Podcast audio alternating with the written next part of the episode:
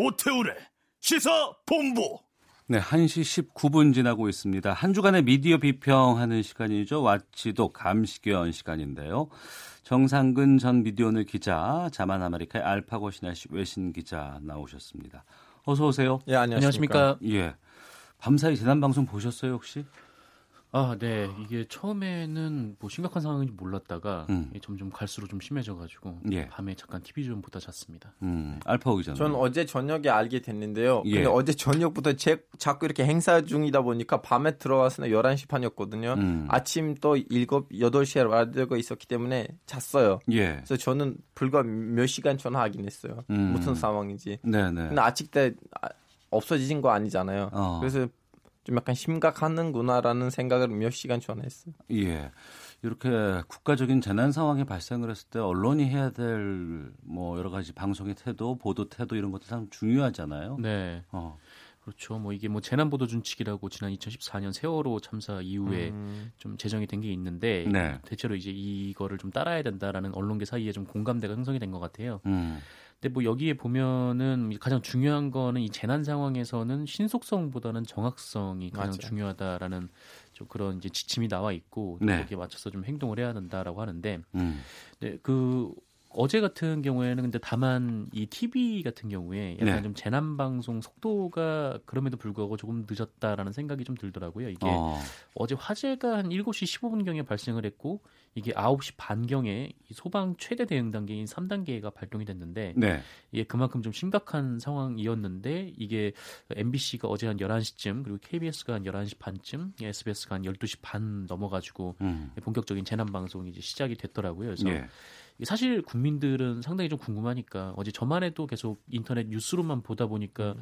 아, 이게 얼마나 심각한 거지 좀 알 수 없다가 음. 유튜브에서는 이미 좀 방송을 시작한 그 지역 매체들도 있고 네. 그래서 거기를 보고 좀 참고를 했었는데 음. 좀 우리 지상파들도 조금 더 신속하게 뭐 물론 이제 그 보도를 하는 데 있어서는 정확성이 중요하지만 일단 어떤 상황이 도래했는지는 좀 빨리 좀 알려서 좀 이 상황의 좀 심각성을 좀 공유를 했으면 좀 좋았을 거래 좋았을 뻔했다 좀 그런 네. 생각을 했습니다. 아, 저는 예. 이번 기회에 그걸 느꼈어. 아, 우리 공중파의 그 강원도 본부가 뭐 딴 그 지역에 있어서 좀 약간 약한 건지 왜냐하면 딴 지역에서 이런 일이 생기면 조금 더 빨랐거든요. 음. 이번에 약한 이렇게 좀 약간 느린지를 저도 이해하지 못했어요. 음.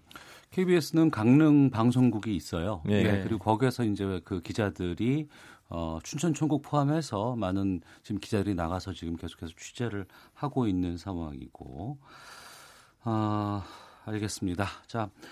와치독 좀 본격적으로 다 본 네. 주제를 좀 시작해 보도록 하겠습니다. 사 삼 보궐선거 끝났고 저희가 다루고자 하는 부분은 어, 통영고성에서 막판에 불거진 기사, 기자 매수 의혹에 대한 조사 이 부분인데 이 이야기를 좀 나눠보도록 하겠습니다. 먼저 그 전에 이번 사 삼 보궐선거 어떻게 보셨는지. 애국당 최고네. 애국당. 예.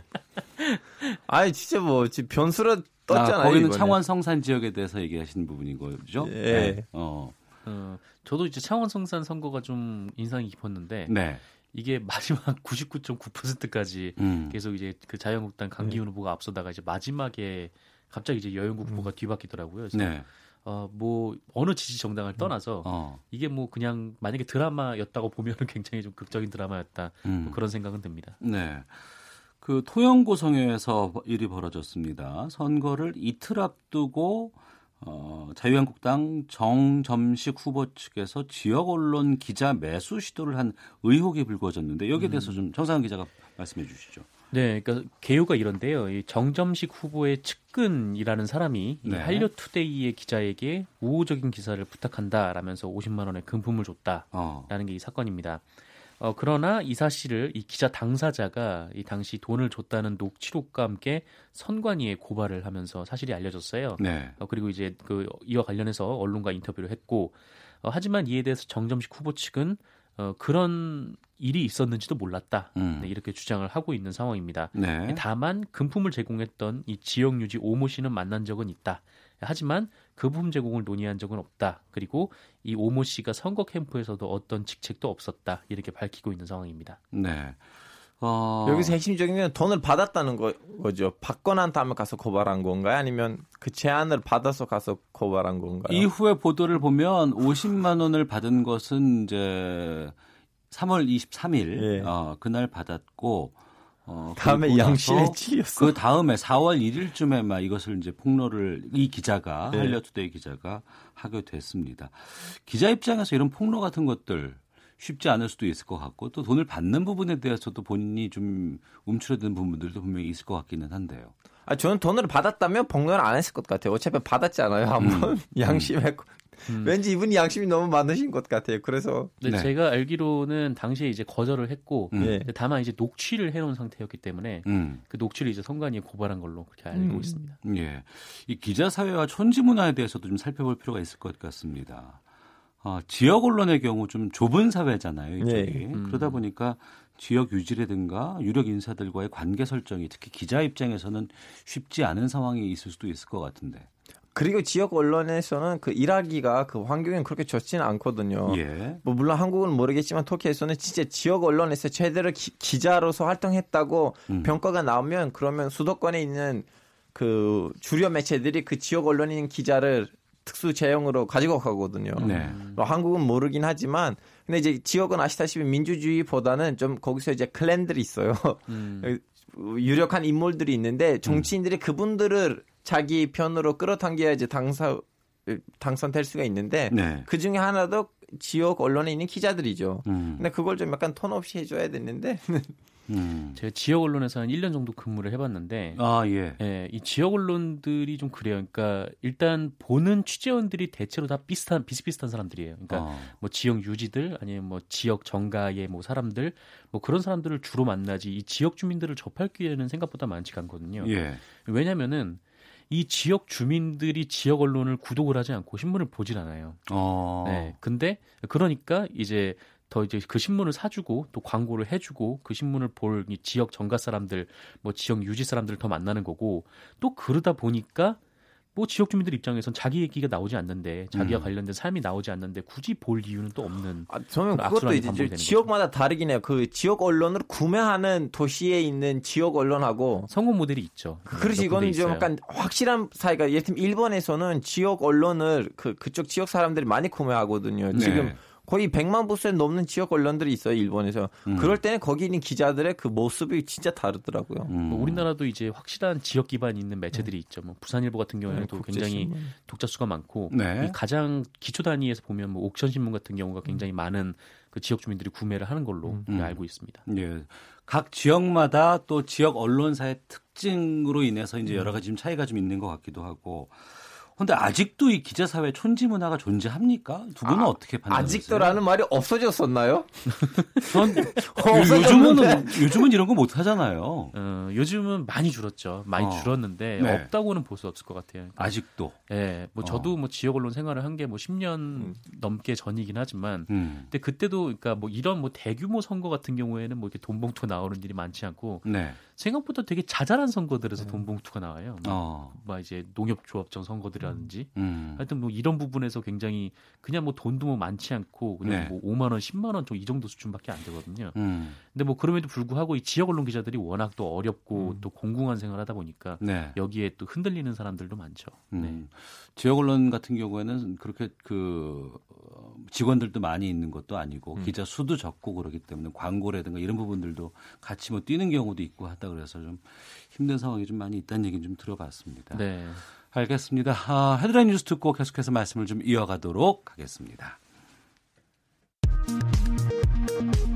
강원도 동해안에서 난 산불이 점차 잦아들면서 통제됐던 교통편도 모두 정상화됐습니다. 청와대 정의용 국가안보실장이 어젯밤 늦게 국회 운영위에서 청와대로 복귀한 것을 놓고 논란이 이어졌습니다. 지난 이일 불이 나 임야 이십 헥타르를 태우고 열여덟 시간 만에 꺼졌던 부산 해운대구 운봉산에서 산불이 재발화했습니다. 강원도 산불 진압을 위해 군 헬기와 소방차, 군 장병 삼천오백여 명이 진화 작업에 투입됐습니다. 장병 만여 명과 차량 등 추가 장비들도 투입 대기 중입니다. 지금까지 라디오정보센터 조진주였습니다. 이어서 기상청의 송소진 씨입니다.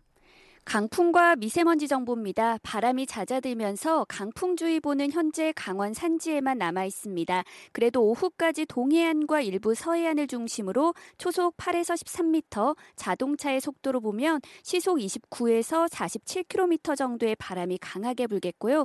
강원 산지에는 순간 풍속이 시속 칠십이 킬로미터 정도로 돌풍이 부는 곳이 있을 전망이어서 계속 주의를 하셔야겠습니다.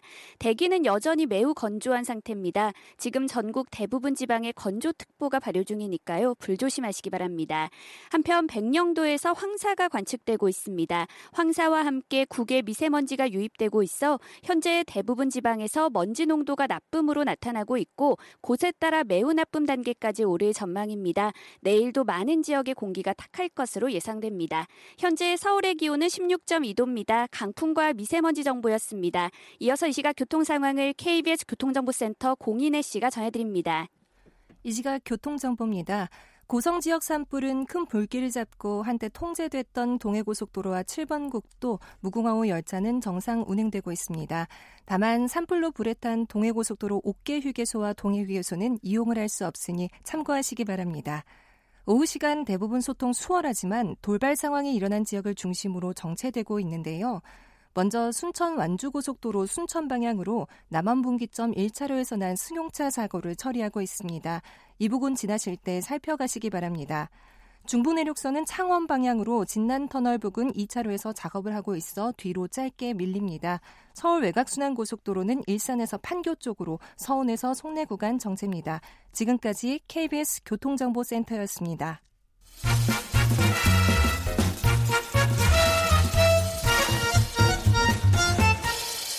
오태훈의 시사본부. 네, 한 주간의 미디어 비평, 와치독, 정상근 전 미디어오늘 기자, 자만 아메리카의 알파고 신하 씨, 외신 기자와 함께하고 있습니다. 고 장자연 씨 사건에 사주가 연루된 조선일보가 이례적으로 지면을 통해서 입장을 밝혔다고 합니다. 그동안은 좀 소극적이었다고 하는데 사주 일가 방어에는 적극적이다, 이런 비판이 나오고 있다고 합니다. 조선일보가 이 방정호 씨 입장을 어떻게 대변했는지, 어떤 내용으로 입장을 내보냈습니까? 네, 이 조선일보에 나왔던 기사가 지난 삼 일자로 나왔던 기사인데, 예. 이게 제목이 한겨레의 장자연 보도는 허위 법적 조치로 오보 책임 묻겠다라는 제목이었습니다. 어. 이 제목만 보면은 좀 성명서 같은 좀 그런 느낌도 좀 나는데, 예. 일단 앞에 따옴표를 넣었어요. 그러니까 누가 예. 그렇게 말을 했다라는 걸 제목으로 뽑은 거죠. 음. 어, 물론 말씀드렸듯이 이 보도는 방정호 전 대표가 이렇게 말했다는 내용이었는데, 네. 어, 그런데 굳이 이제 사주의 아들 입장을 이렇게 좀 일방적으로 옹호하는 기사를 내릴 필요가 있었을까, 좀 음. 그런 점이 좀 의문인 게. 네. 뭐 물론 이제 거의 따옴표로 인용한 것처럼 보이지만 기사 중간 중간에 음. 보도 내용이, 그러니까 한겨레 보도 내용이 전혀 사실이 아니라는 것이다라든지 네. 사실이 아닌 것으로 확인된 바 있다라는 식으로 어, 기사에 단정하는 표현을 넣었어요. 그래서 음. 이게 좀 어, 문제가 좀 있다라는 좀 생각이 들고 네. 또 티비조선에서 또 뭐 따로 이제 보도자료를 내가지고 이 방정호 전 대표가 고 장자연 씨와 자주 통화하고 만났으며 뭐 아는 사람에게 부탁해 사건을 무마했다는 한겨레 보도는 사실이 아니다. 뭐 이런 보도를 낼 경우 법적인 조치를 취할 거다라는 입장을 냈어요. 그래서 이런 조선일보의 기사 형태의 이런 보도보다는 이 사주와 관련된 일이면 이게 티비조선처럼 별도로 보도자료로 입장을 내는 게 맞다라고 생각은 들지만 어, 그런데 이 방정호 전 티비조선 사장은 티비조선 사장이 아니거든요. 음. 티비조선과 지금은 관계가 없는 사람이기 때문에 네. 이 티비조선이 입장을 내는 게 맞나? 좀 음. 그런 생각도 좀 들었습니다. 아니, 예. 전직 직장이라면 좀 의리를 지키는 거 아닙니까? 음. 아니, 의리를 어, 왜 그런 그러니까 언론사의 사주가 존재를 하는 네. 경우에 이제 케이비에스는 공영방송이기 때문에 네. 그렇지는 않습니다만 언론사의 사주가 있을 경우에 그 언론사 사주의 입장을 통해서 아니 입장에 대해서 음, 편을 그, 트는 예, 그 입장은 어떻게 보세요? 그냥 지금 어떤 행위가 바람직하다는 거하고 음. 자연스러운 거라는 것 좀 다르거든요. 네. 물론 사주의 그런 입장을 그 언론사를 통해서 이렇게 편을 틀듯이 하는 거는 바람직한 거 아니죠, 언론으로서. 음. 근데 비자연스러운 현상도 아닌 거예요. 왜냐하면 그 사람이 그 자기 갖고 있는 자본을 그 시장에다가 그런 형태로 투자를 했다면 네. 언젠가 자기 이익을 챙길 때도 그걸 사용할 거 아니에요. 음. 그래서 그런 행위가 자연스러운 행위지만 자연스러운 현상이지만 네. 물론 바람직한 현상도 아니라 아니라는 거죠. 언론 윤리에는 바람직하지 않다고 볼 수밖에 없는 부분이지만 또 그 네. 기업의 입장에서는 그런 부분들이 어쩔 수 없는 부분들이 있다. 예. 어. 왜냐하면 그 사람들은 가끔씩 이렇게 광고를 통해서 네. 또 다른 기업들의 편을 드는 드는 듯한 행위들 하고 있는데 음. 나의 기업이다. 그럼 이때 나를 살려줘야 되는 거 아니야? 음. 음. 특히 이제 그 신문사의 사주에 대해서 이런 부분들이 많이 그동안 지적이 되어 왔었고 네네. 이런 걸 사주의 뭐 지면 사유화 이런 부분이라고 얘기를 하는데 여기에 대해서는 어떻게 보세요?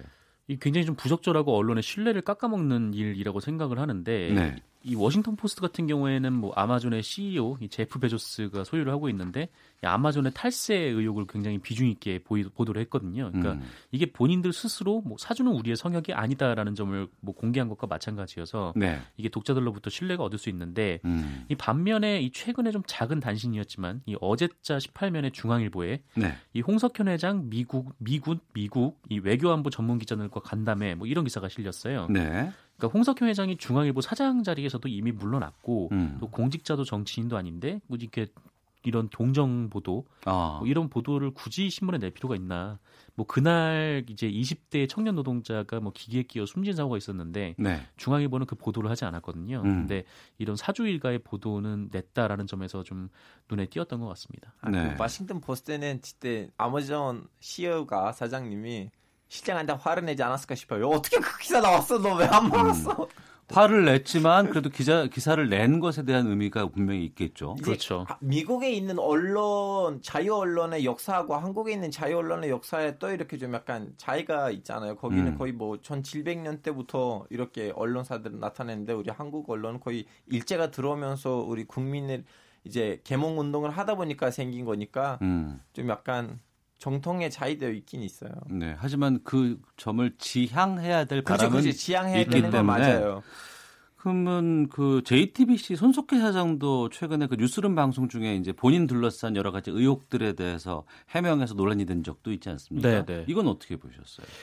뭐 짧게 다룬다고 해서 다뤘지만 저도 그 부분 역시 좀 다른 매체를 통해서 전했으면 어땠을까. 음. 뭐 본인이 또 어차피 손석희 사장에 대한 에스엔에스는 굉장히 많은 매체들이 보고 있기 때문에 네. 뭐 그렇게 개인의 공간에서 정리를 하고 그게 다른 음. 언론에서 그 입장을 받았으면 어땠을까라는 음. 생각이 들었던 게 이 네. 제이티비씨 같은 경우에도 이 손석희 사장이 굉장히 짧게 뭐 입장을 하긴 했지만 어쨌든 그 상대방에 대한 반론권은 들어가지 않은 상태였기 때문에 맞아, 맞아. 음. 그것도 조금 제가 봤을 때는 좀 부족하지 않았나. 여기서 이제 더 제 보기에는 이 앞에 우리가 언급했던 두 개의 사례랑 다르게 이제 네. 손석희 선배라고 해야 되는지 모르겠지만 그분 이제 언론인이니까 음. 언론인 하면 조금 더 눈에 좀 약간 이상하게 보이긴 해. 왜냐하면 반론을 또 누구 제기해야 되고 상대방도 얘기를 해줘야 되는데 네. 그래서 오히려 진짜 딴 언론을 통해서 자기 목소리를 냈었으면 음. 더 예쁘지 않았을까. 네. 사주의 지면 사유화에 대해서 말씀을 좀 나누고 있습니다만 우리가 이제 특히 언론이기 때문에 더욱더 이런 고민들에 대해서 많은 생각을 좀 해야 될 것 같은데 네. 어디부터 어디까지가 좀 정확한 보도고 어디부터 어디까지가 좀 입장 대변일지에 대한 가이드라인 같은 것들이 필요하지 않나 싶거든요. 네, 뭐 가이드라인을 어떻게 뭐 신문 사주들끼리 모여서 만들 수도 없고 이게 굉장히 좀 곤란한 상황인데. 음. 근데 뭐랄까 이 회사가 전체적인 입장을 내야 되는 상황이면은 지면을 이용할 수도 있을 것 같아요. 그러니까 네. 뭐 어떤 뭐 이렇게 보도로 인해서 뭐 오보가 발생했다든지 아니면 오해의 소지가 있었다든지 뭐 그런 부분에 있어서는 이 매체 전체가 뭐 공통적으로 겪고 있는 문제니까 뭐 음. 그 지면을 이용할 수는 있겠지만 네. 근데 사주 같은 경우는 일종의 좀 개인이고 음. 또 그렇기 때문에 이 회사를 운영하는 씨이오라고 해도 그냥 뭐 보도자료나 이런 부분을 통해서 다른 언론에 전파할 수 있는 거지 이 자기가 소유하고 있는 언론사라고 해서 그 언론사를 이용해서 이렇게 지면에 자기의 일방적인 이해관계를 밀어넣는 거는 굉장히 좀 부적절하고 이건 뭐 내부에서도 기자들이 문제를 제기해야 되는 좀 그런 사안이라고 봅니다. 알파고 기자는요? 이제 윤리로 따지면 저는 정상 선배랑 똑같이 생각하죠. 예. 근데 자본주의 시장에서 음. 사람들이 그렇게 양심을 많이 따르지는 않더라고요. 음. 갑자기 양심 중요해요. 네. 그리고 앞서도 말씀하셨지만 그 부분은 있는 것 같아요. 뭐 조선일보나 중앙일보나 동아일보나 아니면 뭐 케이비에스나 음. 다 보면은 그 홈페이지 안에 보도 자료를 뿌리는 그런 부분이 있고 네. 알립니다라는 홈페이지에 그 창구가 있거든요. 네네. 그곳을 이용을 해서 뭐 사장이 어쨌다, 뭐 우리 회사가 어쨌다라고 얘기할 수는 있겠지만 그거를 지면을 통해서 얘기하는 건 바람직하지 않지 않나. 아, 그렇죠. 아, 그렇지. 지금 이분들도 그렇게 이렇게 유명하지 않고 힘이 없는 사람들도 아니고 다른 언론사에다가 연락을 해서 야, 나 지금 요즘 이런 거 좀 골치 아픈 거잖아. 음. 내가 니네들 언론사에 출연해서 이거 좀 입장 발표하면 어떨까 하면 상대방은 거절할 것도 아닌데 오히려 네. 이럴 때는 더 이렇게 멋지게 다른 언론사에서 이렇게 진짜 기자 앞에서 이렇게 주, 질문을 주고받은 식으로 했었으면 음. 더 큰 영향을 미칠 건지 확실해요. 음, 거기다가 네. 어, 그렇게 하고자고 언론 사주가 얘기를 해도 음. 어, 기자들이 어, 거기에 대해서 그건 안 됩니다라고 반박을 하는 것이 더 바람직하지 않나 싶네요. 네, 그렇게 얘기를 했었어야죠. 네, 음. 알겠습니다. 한 주간의 미디어 비평해보는 와치독. 정상근 전 미디어오늘 기자 그리고 자만 아메리카의 알파고 신하 씨 외신 기자 두 분과 함께했습니다. 두 분 말씀 고맙습니다. 네, 감사합니다. 네, 고맙습니다.